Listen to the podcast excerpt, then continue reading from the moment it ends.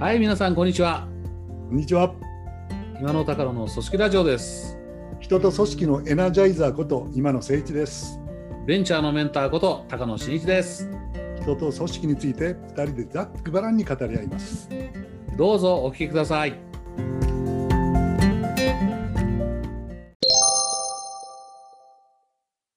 あの、この間ですね、あの僕のクライアントのあのおベンチャーの人事部長、CHRO ですね、から、高野さん、これ分かりやすくよくまとまってんですよって言ってレポートもらって、それあのね、今野さんにもお送りしましたけれども、えーいわゆる今話題の人的資本経営ですね、についてよくまとまってるレポートがあって、あ人的資本経営もちょっと目離せないですね、今ね。まあ、その送ってきた人が CHRO でしたか。うん、CHRO ですよね。CHRO は柔軟の時代ですね。うん。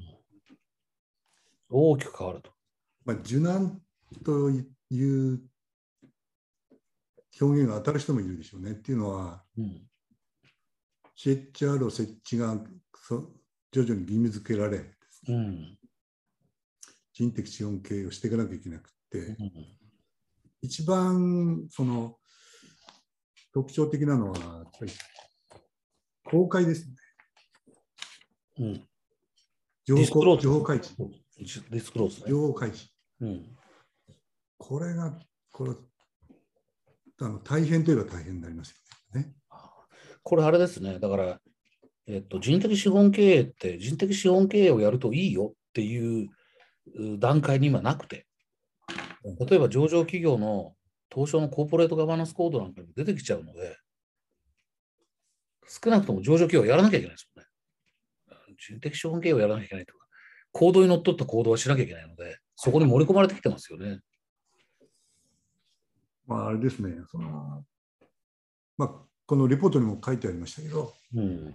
人的資本のこう価値を高める行動と、うんそれからうんそのそういうことをやっているという情報開示、うんうんうんこの2つの両輪だっていうわけですうんうんもんね。うんうん。で、これはまあ、人的資本経営が今話題なので、勉強している人はまあ、うん。まあ、あのご案内の通りっていうことになるんでしょうけどもね、あのい伊藤レポートが、うん。うん人材版伊藤レポートが2020年に出まして、うんうん。まあとんでもない話題になったわけですよ。うん。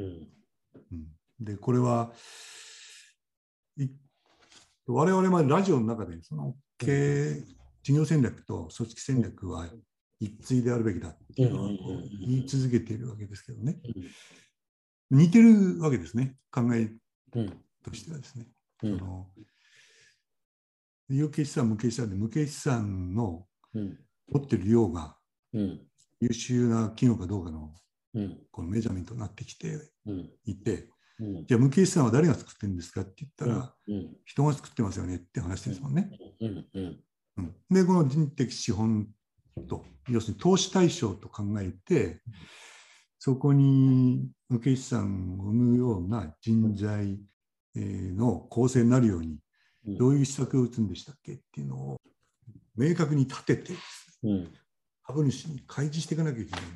うん。こういう文脈ですね。うんだからこう開示をする投資家に対して開示をするっていうことは逆に言うと、えー企業に投資をする投資家から見るとそれがその企業のサステナビリティの大きな要因になっているという見方ですよねきっとね。言い方ですね。で、特に長期戦略ですよね。うんうんうんで将来どういう価値を見そうな会社かっていうことだから、やっぱり人事、人材戦略にそのうん注目うんが集まりますし、まあ、欧米ではその CHROA に IR で質問がですね、うん。飛ぶっていうのはまあ常識化してるわけですけど、日本もでもまだまだですけど、あの機関投資家が、うん。うん組織や人事の質問をですね、うん。こう非常に詳しくしてくるっていう流れはできつつありますよね。うん。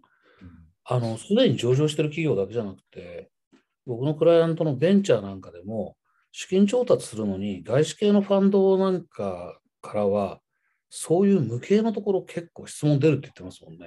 そうでしょうね。SDGs の進行具合はどうだとかね。そうするとまあ人的資本も聞かれますわね。聞かれるっていうことはイコール投資判断の基準になるってことですからね。うんですね間違いないですね。うん。だからまあ IR に CHRO を呼んでこいっていうのはうんことになるんでしょうね。うんこれはね。まあ、全部社長が答えられればいいんでしょうけど、直接聞きたいっていう要請は当然出てきますよね。これ今野さんどう思います？その上場企業ガバナンスコードにいろいろ出てくるからやらざるを得なくなっていく、いっている。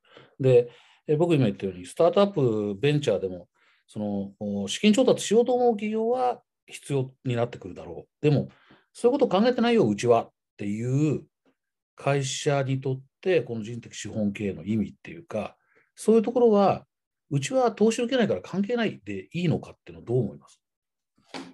まあ、これは今ですね、その大きな会社の CHRO の苦労っていう切り口で言ったからそうなんですけど、うんその持続的企業価値創造の文脈だっていうことでいけばですね、うん。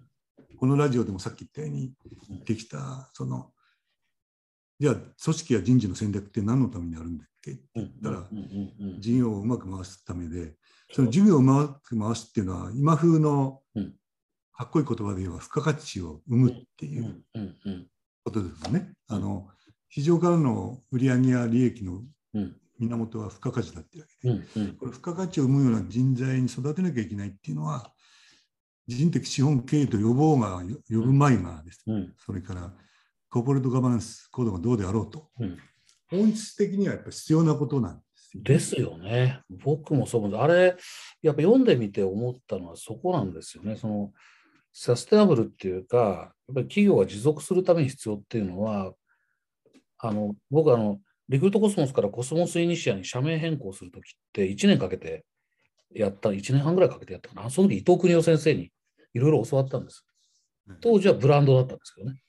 やっぱり無形資産の話されてました。でもね、こう思うのは何かっていうと、いや、長く続く企業を作ろうと思ったら、事業環境が変わっても柔軟に対応できる企業にしなきゃいけない。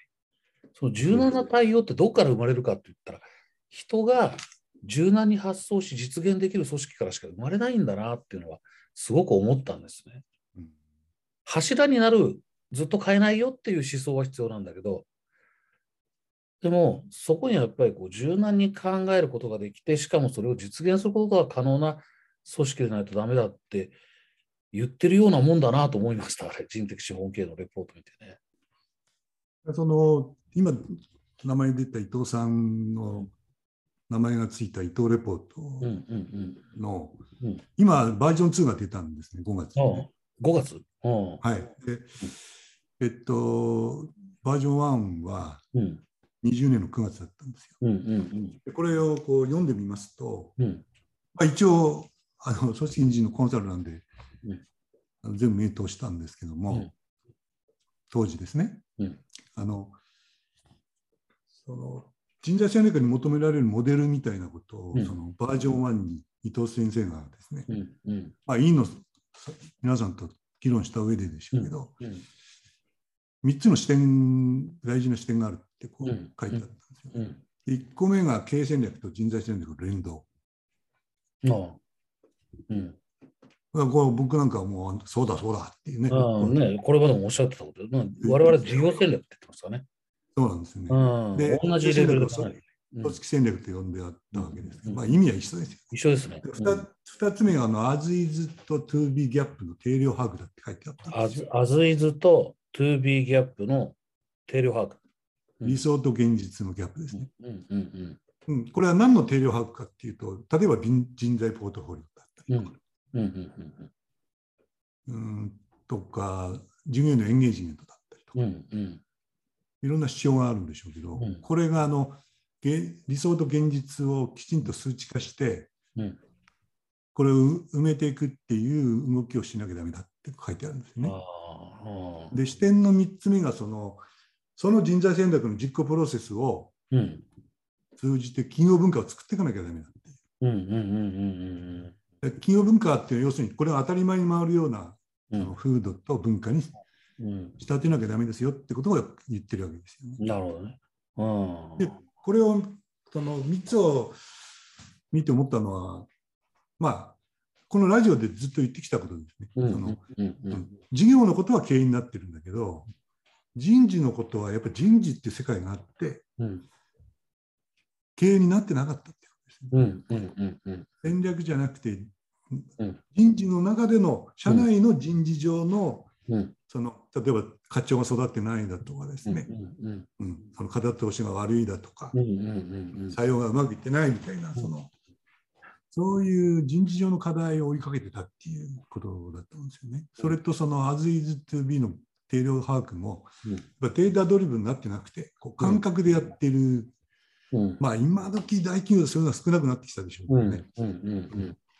それって経営では当たり前ですよね。うんうん、経営指標があって、うん、データで経営してるわけですから。ところが人事の方は、まあ、採用人数だのですね、その評価の平均だ、そういうデータあってもですね、エンゲージメントのデータなんて言ったのもごく最近ですからね、これ話題になってるのね。うんうん、だからこうちゃんと経営しましょうっていうことを言ってるだけとも言えるんじゃないかと思うんですよね。うん、だからまあさっきの高野さんの投げかけでいけば、まああのこれってあれじゃないですか。黒船が来たようなもんですよね。そうですね、うんあの日本で自律的にこれやり始めてるわけじゃない、うん、ないわけですよ。うんうん、さっきのあの外資系の投資家がうんっていう話と一緒でですね。うん、だけども、まあ、これきちんと内容を考えるとですね。これはね、きちんと考えた方がいいですね。当然に 向けにやった方がいいのかなあのバブル崩壊後ねあの、なんか欧米が正しくて日本はダメだみたいになって、うん、むやみやたらと欧米のものを取り入れたんですよね、圧力かかってね。でそこでなんかこう、誤解浅い浅いまま取り入れちゃったものがいっぱい出てきちゃってるので、ここは今回はよく考えた方がいいですね。でも今のね、僕もう一つ思ったのは、はい、アズイズと 2B にギャップがあって、それを埋めていく。で、それがこう文化になるってこの流れなんですけど、これって、アズイズと 2B を、まあ、え測定して、それをこう、ずっとこう追っていく、策を打ってちょっと上がる、さらに策を打つ、打って上がる、これ PDCA を回していくじゃないですか、きっと。あそうですね、まさに PDCA です。マネジメントシステムですよね。そうですでそれがずっと回っていった先に文化として定着するっていうのがあるとすると、これ、ISO にとってもマッチしますね、確かに。そうだと思うんですよね。うん。だから ISO になってるんですね、これ。ISO ばっちり出てきちゃってるわけですよ。出てきちゃってますね。あでもこれ ISO もあくまでもツールなので、経営や人事の方はよく考えないと。だからあれですね、やっぱりあの僕らの業界でもですね、うん、僕らの業界っていうのはコンサルですね。うんうんうん、非常にビビットですね。この ISO のコンサルも、うん、まあ、なんていうんですかね、ちょっと言葉を選ばなきゃいけない。非常にこう出てきましたね、コンサル。で人的資本っていうのをテーマにしているコンサルも、うん、コンサ組織コンサルも人的資本にバーッとこうシフトしてます。うん、うん。なるほど。ISO は確かに、でもあの項目、この送ってもらったレポートにも載ってましたよね。うん、非常にやっぱビシッとこうできてますね。うん3041ですか ?3041 です。番号覚えてる。うん、ですね。今、まあこう経営的な視点であるとか、まあ、今後の人事 CHRO が変わらなきゃいけないよね、考えなきゃいけないのこれっていう話をしてますけども、個人に落とし込むとどういう影響があるんでしょうね、これ。これはあの個人にとってもピンチとチャンスの裏表だと思うんですね。うんうんうん、で、その人材版の伊藤レポート2.0っていうのはどういう成り立ちかっていうと、うんうんうん、1.0で考え方とですね、うんうん、こう警鐘を鳴らしてるわけですけども、うんうんうんまあ、警鐘っていうかな導いてるわけですけど、うんうんうん、2.0は具体的なことがてんこ盛りなんですよ。やっぱり実行してくださいみたいなことですね。で、院の会社の実例なんかもわーっとこう載ってまして、うんうんうん、そこで僕が目に留まったのはですね、リスキル。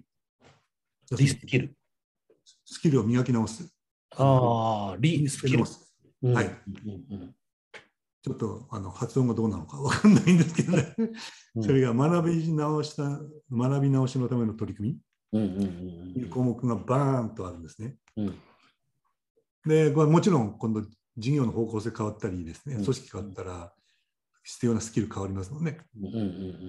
で、社外からもバンバンキーパーソンが入ってくるじゃないですか。グローバルになってるわけですし。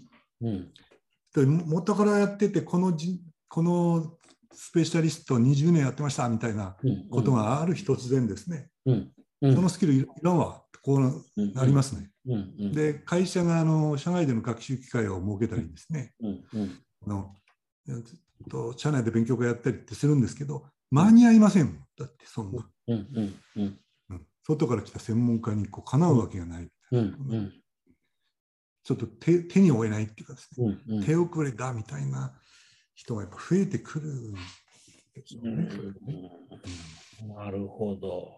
だからこれはあの一行でリスキルリスキル学び直しのための取り組みって書いてあるんですけど、会社もですねそれを仕組みにしてですよ、きちんとやるって本当こう相当難しいですし、ですね、その変化に対応してですね自分をこう作り直すっていうようなこともですね、個人にとっては前から言われてはいるんですけど、もう目の前にこう来ちゃったんでですね。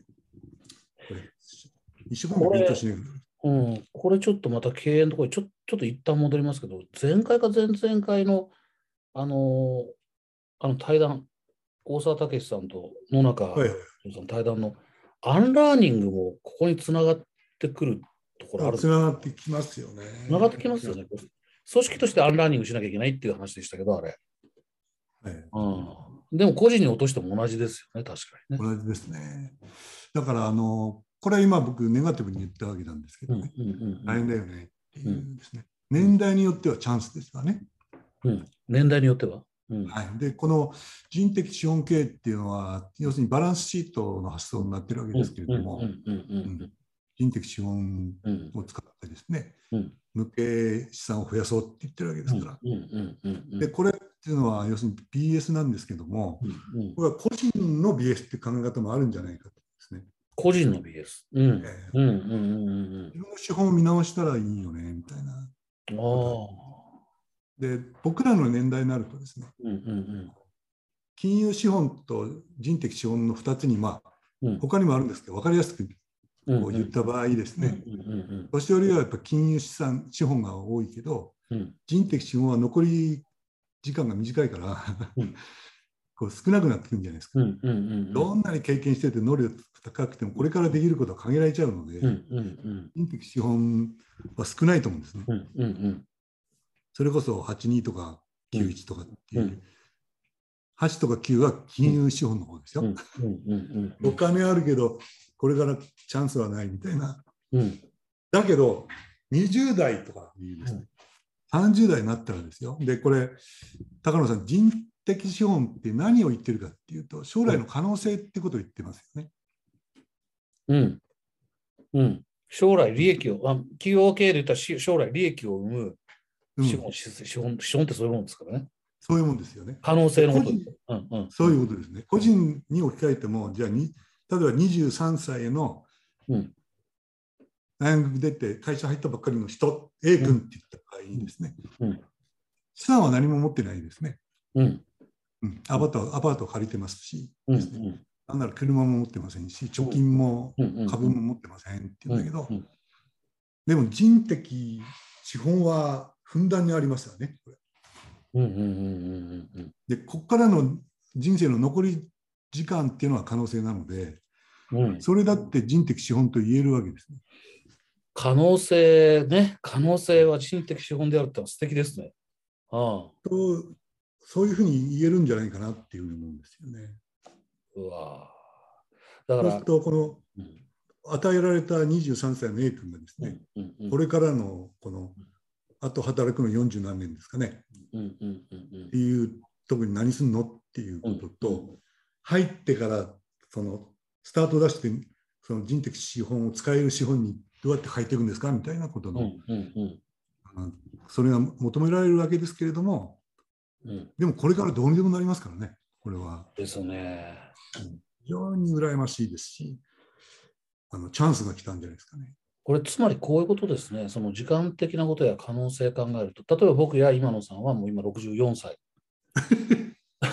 64歳で、ここまでのうん社会人社会人としての人生が40年以上あるわけで、それによって今僕らができること、社会に還元できることって、もうこれだなっての決まってるところあるじゃないですか、ある程度。ありますね、見えてますよね。つまりそれが人的資本としてはそれは強みである反面、狭いといえば狭いってことですね。そうなりますね。これしょうがないですね。これね。しょうがないですね。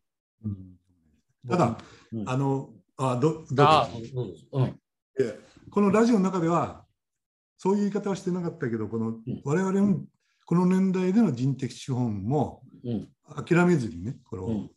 磨き、うん、そうですね。うん。うん。その可能性のある資本にししていくことはできるだろううん、という可能性にチチャレンジはしているつもりです、ね。はい。うん。これ岩野さんねね、あの、もまとめまでもうちょっと時間取りたいんだけど、僕ね、高校生の頃に読んだ本で、お亀井勝一郎のうん青春論っていう本があるんです。青春とは何だっていうことですね。はい。はい。これね、僕ずっとぐあの正確な言葉は覚えてませんが、書いてあったことですごく覚えてることがですね、人間生まれてきた赤ちゃんの時が一番可能性を持ってるって言うんですね。この人は総理大臣になるかもしれないし、泥棒になるかもしれないって。でもだんだん育っていくうちにその可能性が狭まっていくんですって。泥棒になる可能性はなくなったり、総理大臣になったりするなる可能性はなくなったり。そうですね。年を取って経験を積めば積むほど、これからできることの可能性が狭まっていくって言うんですよ。でも、それに。抗うことができてですね、自分の可能性を広げていくっていうのが大事だっていうんですね。可能性があることを青春という。ああ、その本ではそう言ってるんですね。うん、ああ、いいんだから今のお話で言うと、僕らもう64歳になって、僕らの人的資本ってぐっと限られたものになってるけども、抗ってるわけじゃなくて、でもやっぱり可能性広げていきたいよなっていう。これ、青春なんですね。それで言うと、今22歳の人は、30歳の人は、すっげえ青春じゃんって思うので、まあ、まあ、改めてそう思いますよね。それこそが人的資本なのかもしれませんね。人的資本イコール可能性っていう。うーんということは、だから、今野さんおっしゃった、その、この人的資本系が浸透してきたときに、チャンスになる人とピンチになる人がいると言ったのは、うんピンチになる人は、青春捨てちゃってる人はピンチになります。亀井勝一郎の言う青春を捨てちゃってる人はピンチ。でも、若くて可能性がたくさんある人にとってはすごいチャンスですね、確かに。そうだと思います、自分を磨けば磨くほど、資本増えるんですもんね。そういうことですね。そういうふうに僕らには。磨く時間が残されてないってことですもんね。少ないってこと。そうなんです。これはまあ現実ですね。あまあ、もっともさっき偉そうに言ったんですけど、僕僕の場合は金融資本もあんまりないんですけどね。ああの僕も資産総額すごい。時価総額はすごい少ないんですけどね。なので、あの人的資本を思いっきり広げざるを得ないんですけど、この年になって。そうです。もうね、例えばこう飲食店で言ったら、もう僕も今野さんもおそらくあの小さな10坪ぐらいの店舗を持っててですね、はいこれ今からね、店舗展開はしないと思うんですよ。チェーン展開はしないけど、ここでやっぱり人的資本でですね、お客さんがリピーターが増えてくれる。新しいお客さん来てくれる。そういう経営になってるんですね。できれば唯一唯一無二の商店舗をそう唯そう唯一無二のね。運営したいですね。いやいやいやいや、そっちに話あれしちゃったけど、いや、そうですね。本当にピンチの人とチャンスの人がいるんだな、これ。チャンスと考えたいですね。チャンスを考えたいですね。特にこれを気になってる中でも、20代、30代、40代の人いるでしょうから、多いですからね、結構ね、そういう人。いいですね。うん、それで言うと、やっぱり皆さん、いっぺんその自分の BS 見直すのいいかもしれませんね。そうですね。有形資産は有形資産で考えてくださいと。でも、まあ有形資産のところをどう増やしていくかっていうね。そうですね。うん。だからあの会社もですね、うん。うん、社員のその人的資本としての価値をですね、うん測る、うん理解していくっていう、把握していくっていうのは、本当大変ですね、これね。そうですね。そうですね。今持ってるスキルだけを測ることはできても、スキルだけを測ることができても、さっきの可能性みたいなことで言ったら、どう測り、どうそれを伸ばしていくのか、広げていくのかっていう。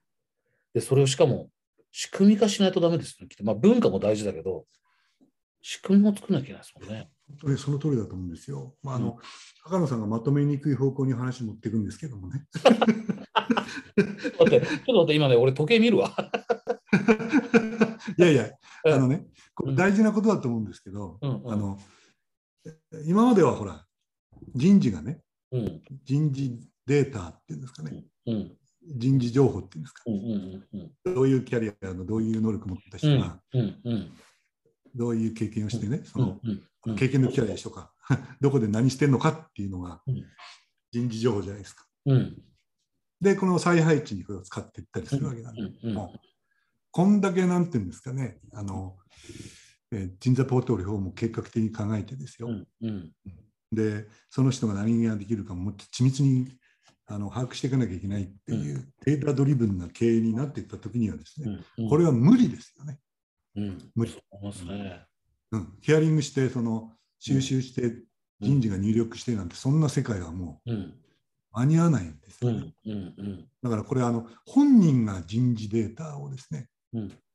自分の人的資本を入力するみたいな、そういう流れになるんですね。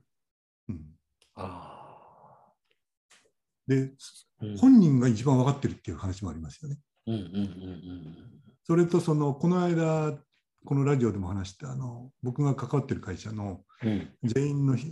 部門のの評価を全員でっていう。でその人のグッドとモアをみんな把握してるってなってうんねそうするとこのそのメンバー全員が A 君のうん。その内容を入力したらですね、うん。その集まったものがうん。その人のうん、現在のですね、と業績と能力とですね、うん、将来に向けて何をしようとしてるのかっていうデータになりますよね。うん、うん、うん、うん。それがこう人事情報になるっていうのは、そういう仕組みをやっぱ考えていかないとですね。なるほどね。だからコーポレートガバナンスコードとかそういうまあ外圧じゃなくて、本当に企業もそれ、そういう仕組みを作らなきゃいけないし、個人もね、やっぱりそれで自分の BS を作る、作るあのみんなの力を借りてるのもね、えこれ大事ですね。その自分がその社内でどう生きていこうか、伸びていこうかもそうだし、転職するときも、それ知ってるのと知ってないので全然違う世の中が来るかもしれませんね。えそんな気がしましたね。そうですね。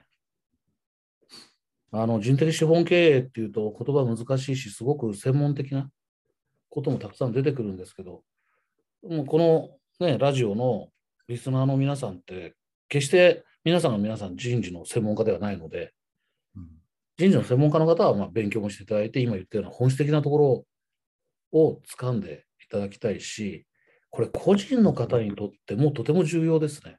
企業、組織がそうなっていく中で、やっぱり自分の、自分の人的資本をどう伸ばしていくかっていう、どう測り、どう伸ばしていくかが大事な時代になったなということです、素晴らしいまとめになりましたね。すごい。よくこの時間でまとまったな、これ。まあ、足りないところもあるかもしれませんけど、またそれはそれでそうですね。皆さんかからコメントもいただいて、らえ必要であればまたこの話題出してもいいですしね。ね、このテーマはもう 2, 2時間、3時間喋るような内容ですからね。いや、すごい、そう、本当にそうですよねうん。大変充実した内容でございました。ありがとうございました。ということで、今日はこれで終わりたいと思います。はい。ご視聴ありがとうございました。また来週。失礼します。